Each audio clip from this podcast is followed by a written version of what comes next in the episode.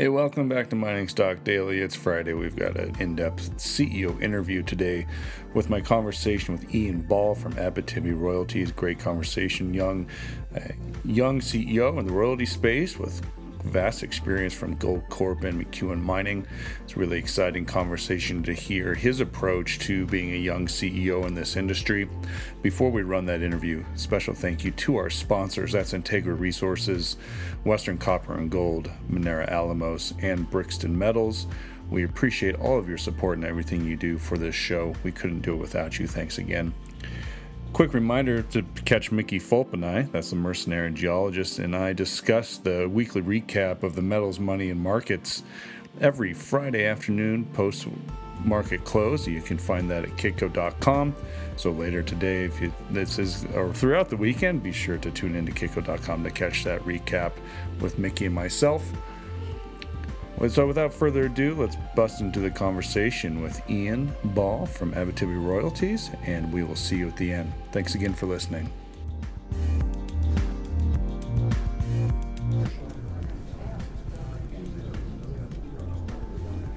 And welcome to Mining Stock Daily. This is Trevor Hall reporting from the PDAC conference here in Toronto. Sitting with me is the CEO and president of Abitibi Royalty, Ian Ball. Ian, thank you for joining us and our listeners today. Thanks for having us. Abitibi Royalty is traded on the TSX Venture with the symbol RZZ and recently also on the NASDAQ International with the symbol ATBYF. And we're going to be asking Ian a little bit about joining the NASDAQ. Uh, for those of you who are unfamiliar with Abitibi, the flagship royalty in the portfolio is a 3% net smelter return royalty on the eastern portion of the Canadian Malartic mine, which is owned and operated by Agnico Eagle and Yamana Gold. Uh, Ian, my first question for you uh, you have an extensive history in the mining business with Goldcorp and McEwen Mining. Why have you transitioned your career into managing a royalty company? Well, that, that's a very good question. Um, I spent a lot of my time prior to joining Abitibi either on exploration or in operations. And I remember one day in particular, I was in one of the open pits and calculating just the cost of getting the rock out of the ground versus the revenue we were getting in. And I would go through those expense reports in pretty big, de- uh, in pretty large detail, and thinking to myself, there has to be an easier way than this. We're moving, we were moving 40,000 tons a day out of this open pit, and we weren't really making that much money. And so I thought, okay, there has to be a better model. And my my objective was always to build what I would believe to be the best gold company in the world. And I define best by share performance and, and not size. Um, and so I thought, okay, I was 32 years old. I was president of McEwen Mining. I was not CEO. Um, so I thought, well, maybe now is the time to to step into um, you know, I'm the next part of my career, and I've always really admired Berkshire Hathaway in terms of how they're run and said, well, can I bring lessons that I've learned from reading about Berkshire into the mining sector? I had identified Abitibi as the platform that I thought I could use based on how they were structured, and I called the CEO, uh, who was Glenn Mullan, who's also the president of the PDAC. And I said, Well, you ever think about becoming chairman and me becoming CEO? And he thought about it and he thought we had complementary skill sets, and that's how we, we started on Abitibi. Yeah. So, what were some of your, uh, who were some of your mentors and people you really trusted when you were considering making this transition other than, other than Mr. Mullan? Uh, well, I would say obviously Rob McEwen. Uh, after I had left McEwen Mining, he invested two million dollars into Abitibi, and then he then subsequently doubled his investment by putting another 2.3 million dollars. So, how often do you see somebody leave a company and then that same person who you just told you were leaving invest, you know, that sum of money. It doesn't happen very often. So Rob, without a doubt, has been the, the, largest influence in terms of how I view the mining sector. You know, I spent probably 13 years with him almost every day, and you almost become, uh, you know, your, your thinking becomes very much aligned after hearing what, what he had had to say. Uh, but there's also another individual who, although not in the mining sector, actually got me interested in mining as a career path. Uh, and he always would say to me that it's no longer okay to be good, you have to be you have to be the best. You have to be excellent at what you're doing, and uh, it's something I always try to strive for. Um, is that what we're doing? We don't want to be the average. Uh, we want to be the best. And as I mentioned, the best for me is the best share performance. Sure, sure. Um, it almost seems like you're really fairly young guys compared to many CEOs yeah. in this industry on whatever whatever side of the uh, game you play. Um, so it almost seems like you've been on like an accelerator model right. up into your management. Like, so, what were some of the hard lessons you really had to learn when you took that jump? Taking CEO, um, well, I'd say there's actually two. So I learned some lessons when I became president of McEwen Mining because we had 1,700 employees. So managing that amount of people, what I realized was, and I don't think I learned the lesson very well at the time, but you have to learn to delegate and you have to hire exceptionally well. Um, you can't just do everything on your own anymore because that's not possible. Um, so I think I learned that, but also when you become CEO, you're the last in line. So when investors are unhappy or when a major decision is made, investors are going to ask you what was the reason. If they don't like it, they're going to ask you what the rationale was. And so I'd never really experienced that type of harsh criticism before because I always had Rob McEwen protecting me. Uh, but I think you know stepping in, knowing that you know as a VP, it's very easy. Well, let's go take over company ABC. But as a CEO, you're the one who has to live with that um, so I think that was one. Um, and I would say obviously there's a lot of more dynamics being the CEO in terms of setting strategy, uh, communication with your various stakeholders, whether it's investors, community, major, uh, you know, different funds, the government, uh, your own board of directors. So that's a different skill set that you have to drive as your CEO. As an investment, royalties have become increasingly popular due to their you know, de-risk nature in this sector. How does Abitibi distinguish itself amongst other royalty companies right. in this current market? Well, and the thing is, you know, you think of royalty companies, they've really basically have morphed into banks. You know, they're they're financing construction, they're providing loans, you know, they're streams.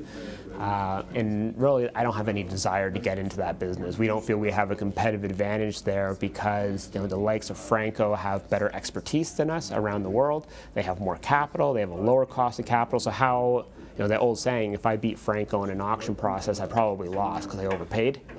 Uh, so we don't really want to focus there. We, we figure our, our key advantage is understanding the geology and the Abitibi we understand the properties, we know the operators, we know how long it takes to permit different properties towards production.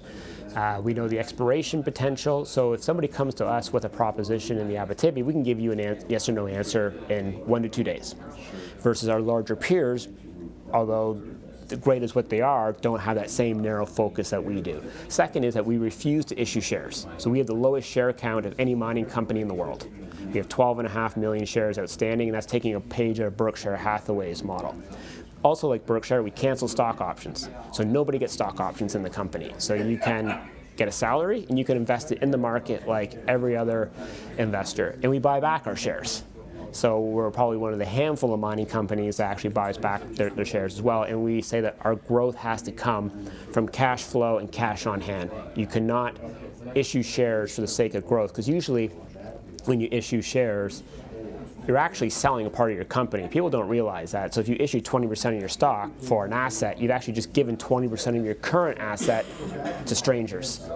And so we say that any acquisition has to be done through cash. So what about you know people who companies that offer option packages to their employees or consultants? They say, well, it's an incentive for them. Right. So you disagree with that? I do.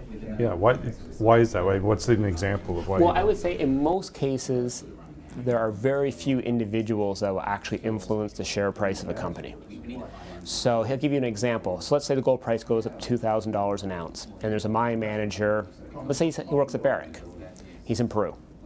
The mine missed every single milestone, but because the gold price went to $2,000 an ounce, he's going to benefit, even though he didn't meet any objective. So I think when it comes, except for a handful of people, maybe the board, the top level officers, when you get below that, I think you should get a cash bonus, and that person can then decide if they want to invest in the company or or not. So, do you provide dates on your calendar when free trading is available within your company, or is it yes. just open? Okay. You know, and I'd say as a royalty company, usually you're not in possession of any material information because you only get it when the operators release it.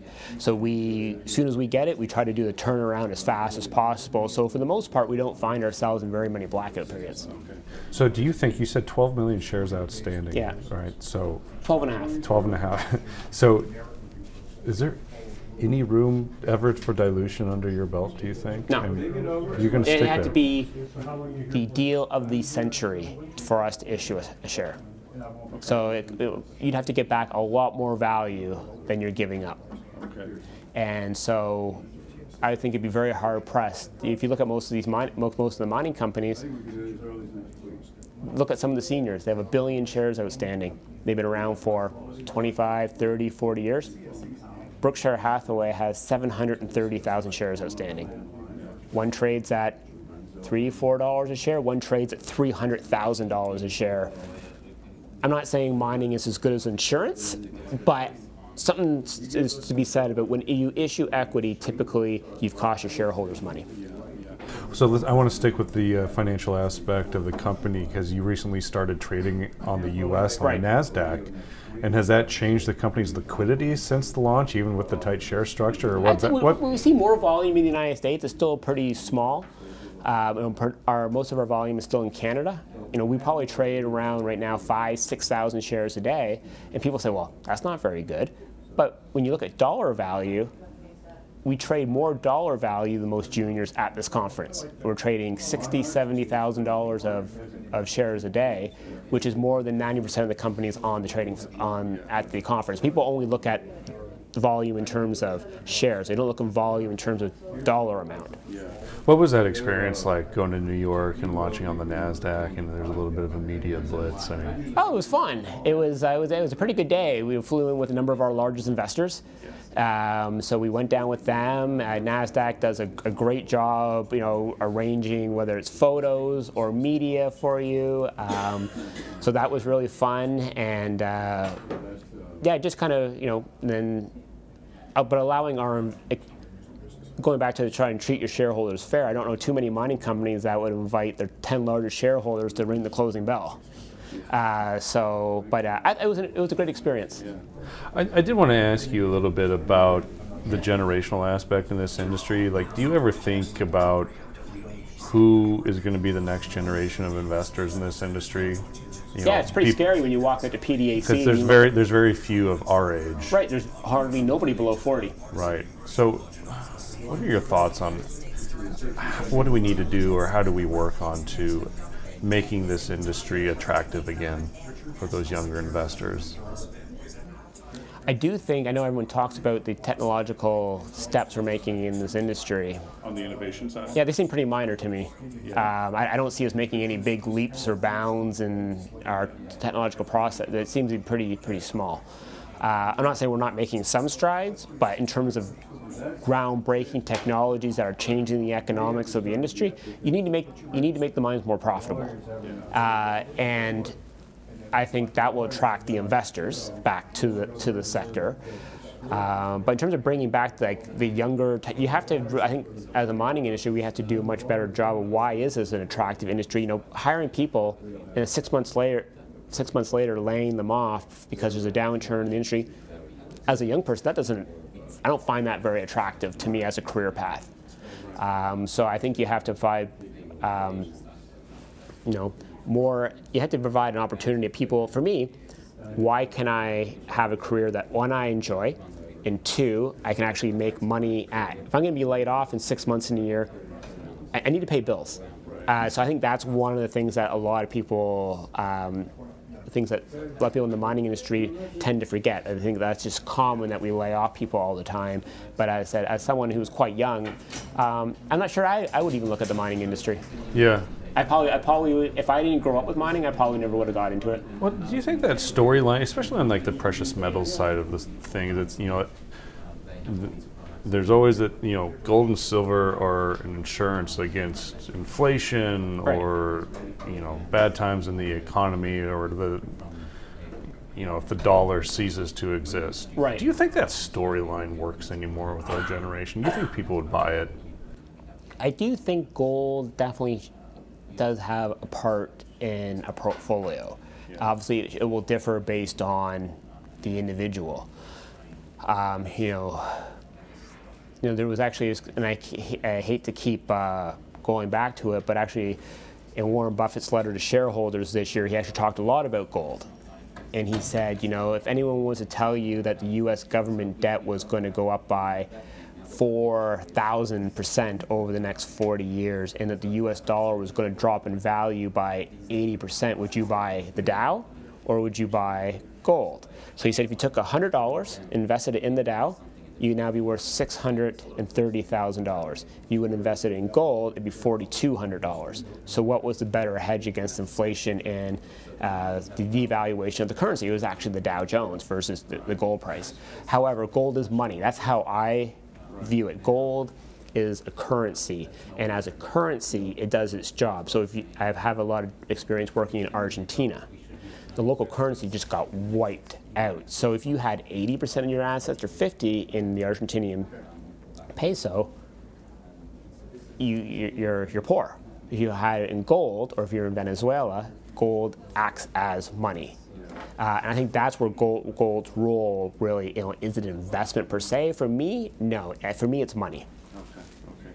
Do you have that similar conversation, uh, you know, with family and friends of younger in nature, and do they listen to you and and you know not well, take what you're saying for granted? Well, yeah, because it's interesting because. Um, I, I, go to a, you know, if I do a speaking engagement, you know, usually what I say is, you know, for the last four and a half years, I take all of my uh, all of my compensation, I reinvest it back into Abitibi royalties. And I remember often the comment I get is, well, how do you do that? Do you, do you live in your parents' basement? And I said, no, I bought a number of dividend paying stocks that are outside of Abitibi and I live on the dividends. And so I think you know you can structure a portfolio that is realistic, that are good companies, um, and you know you can you can go, but you can secure your financial future if you understand how to invest correctly. And I think most people who are young look at investing, and I think everyone's been guilty of this, of not fully understanding. You think it's speculation, but time is on your side when you're young, and you need time to make you know uh, good gains, but they don't come overnight. And to try to predict where the gold price or the stock market is going to go is quite foolish. Do you mind if I ask you how much money you put back into your company in 2018? Yeah, so probably would have been about two million. Oh wow. So it's definitely one of those Rob McEwen plays you. Yeah, I told Rob when I when I started, I don't have enough money like he does to buy 25%, but I have just enough that I can forego a salary and re- I don't forego it, but I can take it all and reinvest it back into apps. So if you look at my insider trading reports, um, I'm almost buying every single week in the market. Uh, I, one last question I have to ask you: What are some thoughts on these current and recent mega mergers happening amongst the major gold producers? Yeah. Um, I'm just really curious because you've got a history with Goldcorp. Do you think your time at Goldcorp they would have even considered such a move with Newmont? You have to consider it, um, but is it good for shareholders?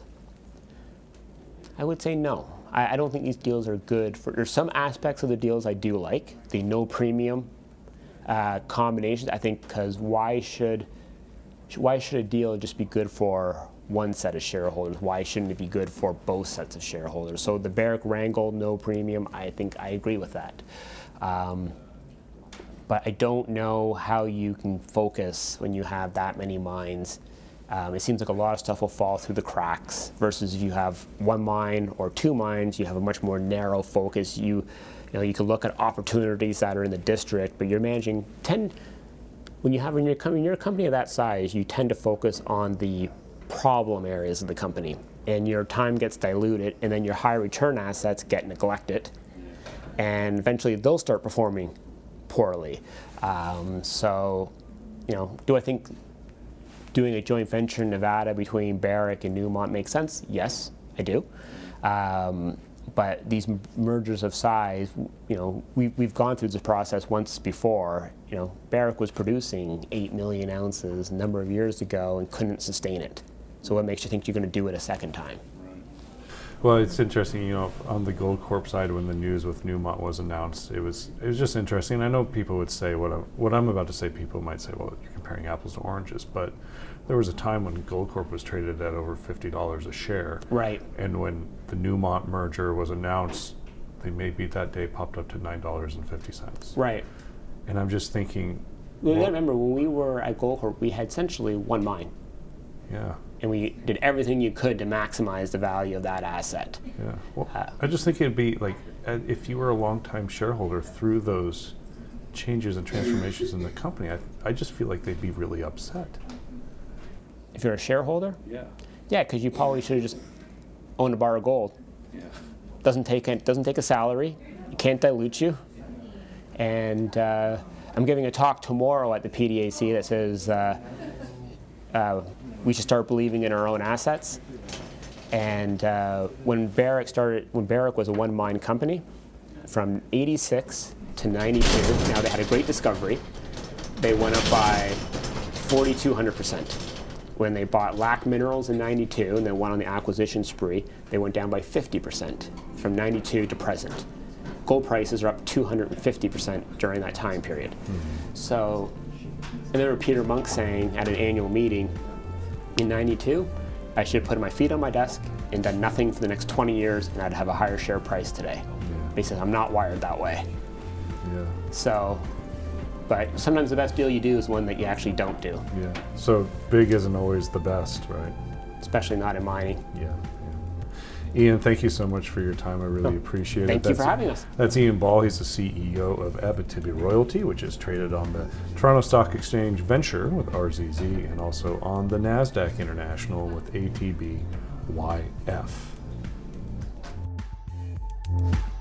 Mining Stock Daily and its affiliates are not responsible for any loss arising from any investment decision in connection with the material presented herein.